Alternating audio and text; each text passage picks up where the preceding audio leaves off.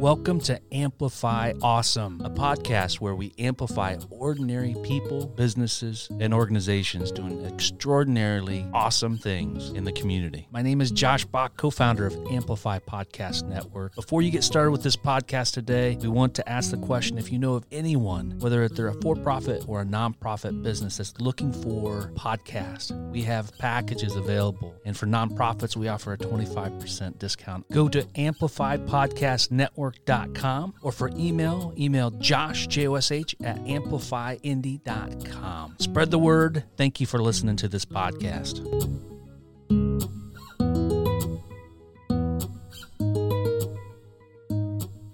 Hello, my name is Ann Madison, and I am the founder and director of Peace Restored. With me today, I have Janae Deverick, who has been a part of Peace Restored for a little bit over a year. But before we delve into the details of Peace Restored, I would like to share with all of you who are listening today a little bit about why I do what I do.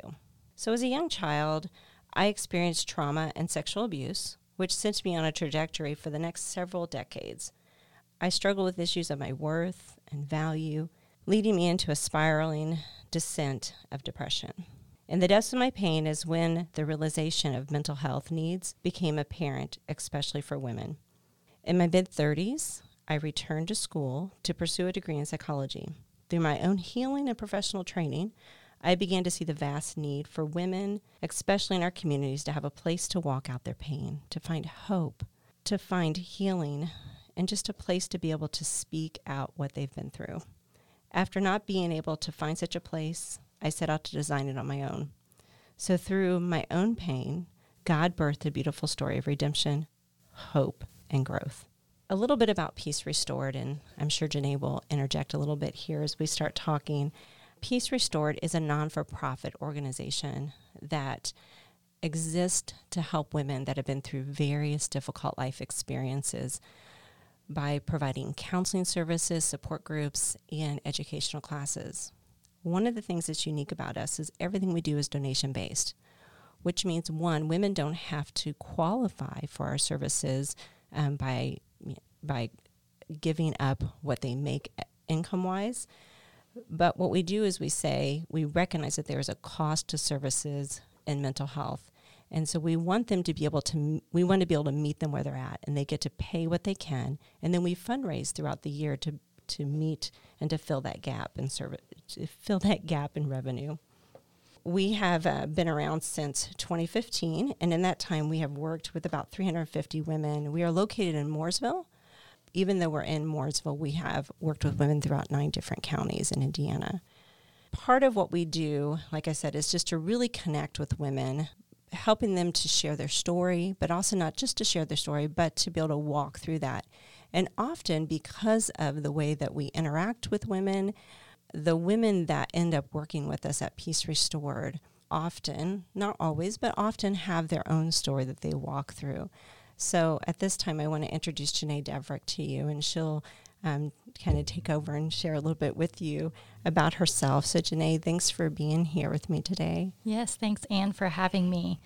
Before I get into my story, real quick, first, um, I want to say you mentioned that we are a donation based counseling services and classes and such. It's important to recognize that mental health issues do not discriminate.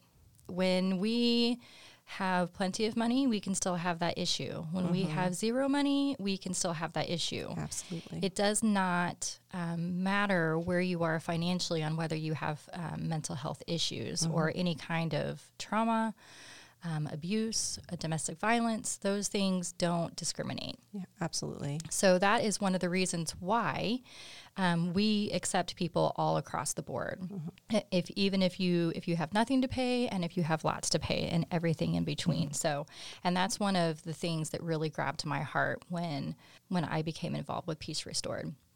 So I became involved with Peace Restored um, in February of 2020. Um, it really was a God sent decision. I worked in pharmacy for eight years. I was a level four pharmacy technician. Um, and I left my pharmacy job two weeks before COVID lockdown hit. Mm. And I had been searching, searching, searching for a place for me to live, not compartmentalized, if that can make sense. I wanted my life to be who I was on the inside. So I didn't want to have a job, you know, that was this box over here, I was a pharmacy technician, and then have my home life over here where I was a mom, and then have my church life over here where I felt like I needed to um, work on a ministry. I wanted my life to be um, all together and not have um, compartmentalized mm-hmm. boxes. Mm-hmm. So that was my drive to want to look for something like Peace Restored. So it almost sounds like you kind of wanted all those things to intersect. Absolutely. Yeah. Yeah. Because otherwise, you know, um, part of my story is that I have grown up in childhood uh, sexual abuse. I have um, grown up with alcoholic parents. Mm-hmm and um, it was really important for me as I was going through my counseling and reconciling all the things that happened to me as a child that um, I found who I really was. Mm-hmm.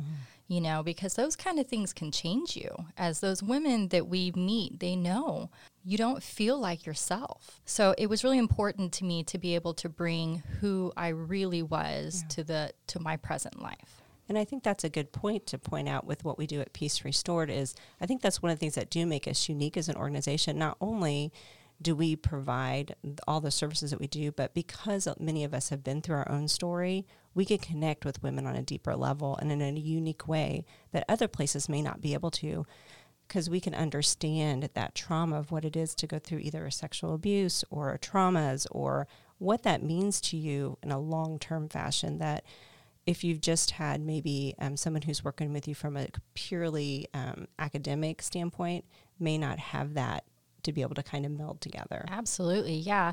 I mean, there are instances where if you were, you know, working with someone on a purely academic level, they're going to have this kind of process, they'll have this kind of therapeutic process for you to do. And those are great. And I, I do think they mm-hmm. work. Absolutely. Um, but there comes a time where someone just has to kind of sit next to you and you have to be there and just hold them while they cry right you know why they they are angry you know yeah. crying isn't always the way it comes out for me mm-hmm. it was anger mm-hmm. lots and lots of anger yeah and so, sometimes it takes a long time for us to process through that it's not this quick five or six sessions or five or six weeks and that's what we want to do like you're indicating through mm-hmm. peace restored is making sure we're with them through the long haul. Yes. And how, never, regardless of how long it takes, if it's a year or two years or longer, we want to walk through them with them through that entire journey. Right. And for example, for me, I have been in um, counseling for over three years. Mm-hmm.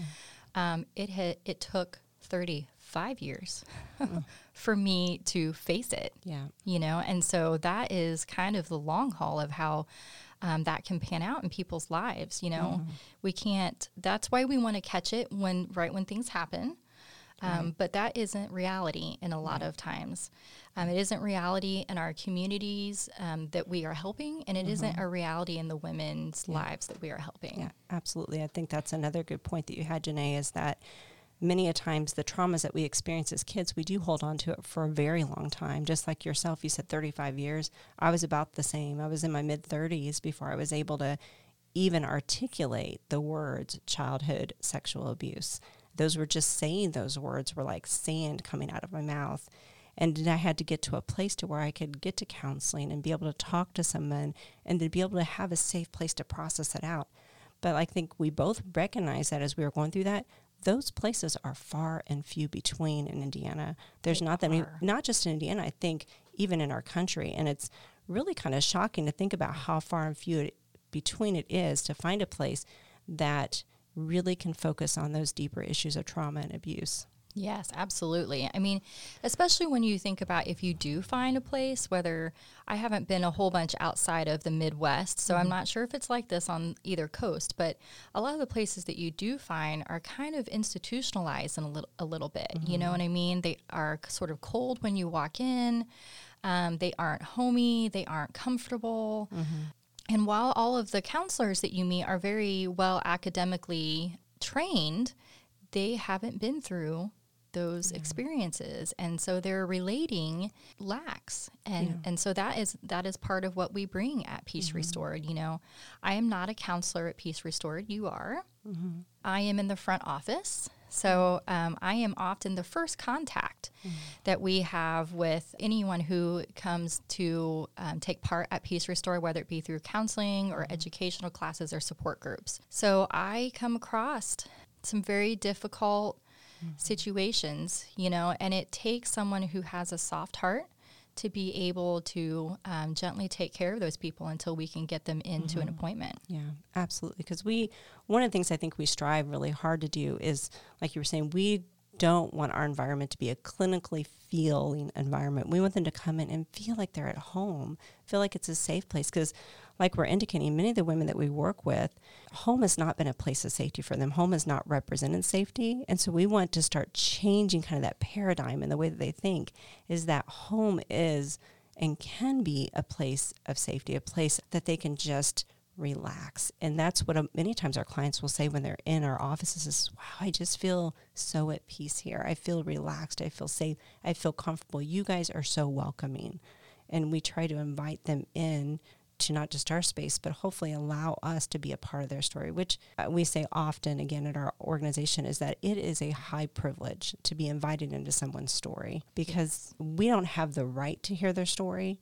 It's a privilege to be invited into that story and to be trusted with those intimate pieces of their journey.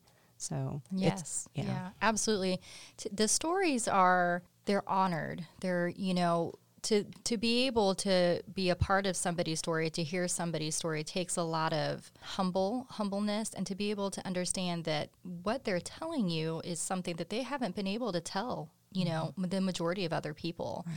and to be able to be brought into that story is um, is something that is really special that we're able to do and we want to continue to do that um, for many women across mm-hmm. not just indiana but across the midwest as well and we mm-hmm um, actually have some women who are and we have one in France, I believe. Yes. You know, so we our outreach is huge. Yeah. It's it's really amazing to look at the things that God's done through Peace Restored and the doors that he's opened because when you look at us from a just a very practical outside looking at our organization, our building, you'd be like, "Wow, you know, how can they do very much?" But because we have been very diligent and very intentional with our work, we've been able to, like you say, have expanse across not only Indiana, but the US and throughout the world. I think we've worked with women in France, Uganda, Fiji, and Canada. And then we've also had uh, five different states in the US. And then we've had, like I said, nine different counties in Indiana so far. So it's people are desperately needing to find that safe place for hope and healing. And that's what they're finding with us time and time again, where they can just come and sit with us, share their story, walk through that, and then we give them those we give them the tools to help them process through that, which is huge for them in their healing journey. Yeah, ab- absolutely. I would totally agree with that. It it is amazing the outreach that we have mm-hmm. for the small um, staff and the small location that we have, um, even though we would love to grow those things. Yes. And so that is something that also I think needs to be said. It's really important to realize that these things don't happen without the help of other people. Mm-hmm. Um, and it takes um, a lot of people behind us, people believing on us mm-hmm. to be able to do the outreach that we do in our communities. I think it's also really important to recognize that these women that we help are they're the souls of their family, you know, and so we're not just helping women. We are helping households. We are helping families. They are the heart, they are the soul. And when mom is having an issue or a wife is having an issue, the whole family suffers. I mean, mm-hmm. I experienced that personally in in my house when um, I was going through my hard time before I decided to go to counseling, and I also decided to go back to school. So that's part of my healing yeah. journey. But it was really hard for my children to watch me go through just the pain mm-hmm. of, of the stuff that I was facing and the neglect that they felt because I was not paying attention to them when you have gone through stuff like this, and I, I know many of our women feel this way as well, they feel they are worthless. Mm-hmm. They feel that they are insignificant. They feel that people would be better off without them. That is one of the most common things that you know women will say when they leave their children or don't want to be with their children. They just feel like that they are bringing their kids down, mm. and that isn't the truth. You know, it's just we have some healing we need to do in our heart. Yeah, absolutely. So many a times we do feel we've been through some type of trauma that, like you said, we are. It, the world would be better without us. I know I walked through that for a period of time myself where I just I just thought it would be better for me just to end my life, that it would be better for me not to be present in this world because my pain was just so big. It felt like I was a bother or that I was in the way. And like you said, it's we try to help shift that with people and help them to realize that just because you think something doesn't make it true. We want them to be able to um, process through and focus on what is really true about themselves. Because if we get them to focus on what is true, then they become a new person and they can live in that truth instead of their pain, which is such a huge shift for people who have been through these issues that we work with the trauma, the abuse, and the grief because those can be long lasting things that they just changing. hold. Oh, it is life changing for them and their whole families. Mm-hmm. Some of the stats we have here: women are two times more likely than men to develop depression. Yeah. You know, and 25% of women will experience a sexual assault. Yeah. Think about that. Well, and I'd say on that 25%, the thing that I think we need to point out is that's of reported cases. And so what they what statistically we believe is that it's probably closer to 50% of women because so many women do not report um, that abuse whether it was as a child or even as an adult. And most cases of abuse will happen before the age of 18 and so if you have in my case i have four four children. I have three daughters. That means percentage wise one of my my daughters will experience sexual assault sometime in their life, likely before the age of 18. Mm-hmm. You know, and when we look at it like that, we can understand how even if you aren't suffering from mental illness or um, mental health issues, how uh, Peace Restored is still something for you to be involved in. Forty-six percent choose counseling based on affordability. Yeah, forty-six percent. Yeah, and so that often means that they choose nothing. Yeah, because they can't afford anything. One of the biggest issues I think with the with the mental health issues, especially in in our country at this time, is that you have insurance, right? You pay for your premium of your insurance, um, but then you have a deductible. And so when you make an appointment at a counselor's office, you have to fulfill that deductible. So now you're paying full price for your counselor and you're paying your premium every month. Mm-hmm. And it makes it unaffordable you know so while we might not process through insurance we are actually making it even cheaper for anyone who say that you can afford mm-hmm. insurance and you are able to go out and do that this is still going to be more affordable for you to um, to do that yeah. and 28% um, go to counseling due to a traumatic event um, so we both i don't have been through traumatic events um, a lot of our women who have been, who are a part of a Peace Restored, have been through traumatic events. Some of those um, are connected to grief. Do mm-hmm. I think we have some a story about yep. a woman who has a traumatic event mm-hmm. um, connected to her grief. We do. So one of the ladies that we worked with, she not only had a grief experience, but her grief intertwined with the trauma for her. So she um, had experienced uh, several years before we met her, her son had been killed in an automobile accident. And for her, that event caused her to become very bitter and very angry. She held on to that for so long, and it became so overpowering for her that she ended up becoming homeless. And so you can imagine the trajectory that that kind of took her on over time. When we met with her, she really just didn't have the tools or even really for herself the permission to say some of the things she felt out loud and to be able to feel the things that she felt. And we really helped walk her through a process of saying, you know, it's okay to feel the things you feel, but here's how we're going to process through that and here's what we're going to do with that. And she later wrote us and said that she was just so thankful. I think her her words were she can now say that she was able to then be able to get to a place to where she could actually say her son's name out loud again, which for her was such a huge thing because for so long she wouldn't be able to even articulate his name because it was just too painful for her. She would just feel as if um, because she couldn't speak his name that she had forgotten him or that maybe he wasn't loved or all those things. And so she just was able to get to a place to where she could talk about him again and she didn't feel that anger, bitterness and all that fear coming up again and it just released so much within her. So it was just a really sweet time with her even though it was we met her at a really hard place through that grief and that trauma for her. So being able to just walk with these women and just to see the change from watching them when they come in the door to who they are when they leave and how it just provides such a amount of freedom for them. It's just amazing. It's amazing what it does for us too. Yeah. You know, because it this is a ministry for women Mm-hmm. and somehow it helped us too. Oh, uh, yeah. you Yeah. know, and we see ourselves in them, Mm-hmm. and uh, we hurt with them. We we um, have joys with them. We have sadness with them, and walking them through that journey has been quite an honor for us. Yeah.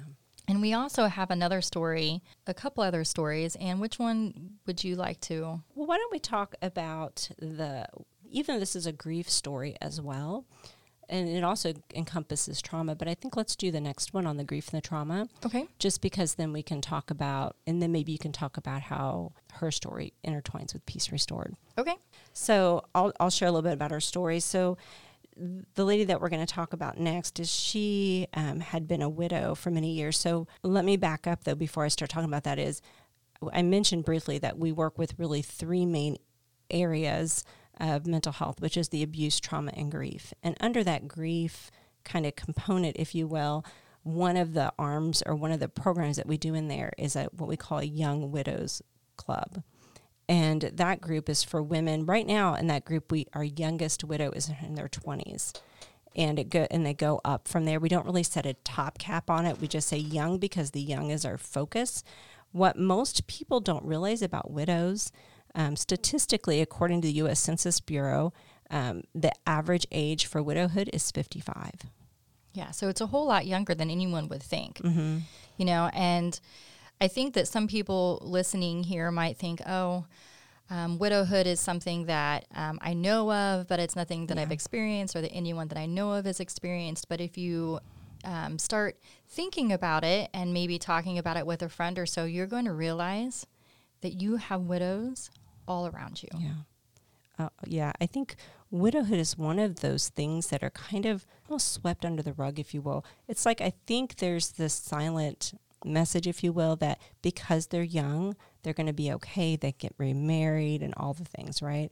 But that's not gener- always how that story goes. And Um, even if they do get remarried, shouldn't we process the grief that we've lost? Absolutely. Yeah. Right. And so you're right. So just because you get remarried doesn't take away what was or what is. Right. And so we still need to give them a place to process through that. And I think we as a culture or society, we have to be better about coming around the women and supporting them. Because often when women are widowed at a young age, they have children still at home with them. And being a single mom is hard, but being a single mom that has helped not only processing through the death of their spouse, but then processing, helping their children process through that. And I will tell you that many of the women who are widowed at a young age are either a crisis or a trauma moment. So, you know, kind of put all that together in your mind and think about that. It's not, and I don't want to say this to minimize it or to um, for anybody else, but it's not just a death. And I don't mean like I'm, I'm saying I'm not trying to minimize death because death is hard, but to say that you compound all those things with it, it just has those different those more layers and layers and layers that you add to that grief component complicates it Yeah. and so um, so when we talk about widowhood i just want to kind of give that perspective because i think i know from myself even before um, we as an organization started working with widows my perspective as a widow was an 80 or 85 year old woman Mine too. Mine too. You know, I, in church, you don't yeah often hear of widows who are young um, until, like I said, you start thinking about it. It- Right after I started getting involved with Peace Restored, unfortunately, widows, young widows, started just kind of finding their way to me. Um, you know, and it's it's just a whole lot more prevalent than we think. So Yeah, it is. So I'll go ahead and tell you the story now of the this gal that we know. We met up with her five years into her widowhood journey. She had a daughter at the time when her husband passed away, who was nine years old, and um, he unfortunately uh, passed away in a workplace accident. He worked um, as a diesel. Uh, he had a diesel business, and um, there was a, an accident there he was not he didn't make it home to home from work that evening and so they went to go check on him and they found him um, at work passed away already and uh, so you can imagine that that just threw them into a trajectory that was I mean, I can just hear the heaviness in your voice as you tell the story. So you can just imagine living through it. Yeah. So, um, this particular person, she started getting involved with Peace Restored, um, like you said, five years after her that event where she lost her husband, and she wanted to put together bags oh. um, for widows of um, books that are encouraging yeah. and and just various things that could help, and that also ventured out to bags for the children who were yeah. part of those widows. And that started um, a really great relationship yeah. between Peace Restored and, and this wonderful lady. Um, and so, through all of the things that she has been through, she is now our Young Widows Club coordinator. Yeah.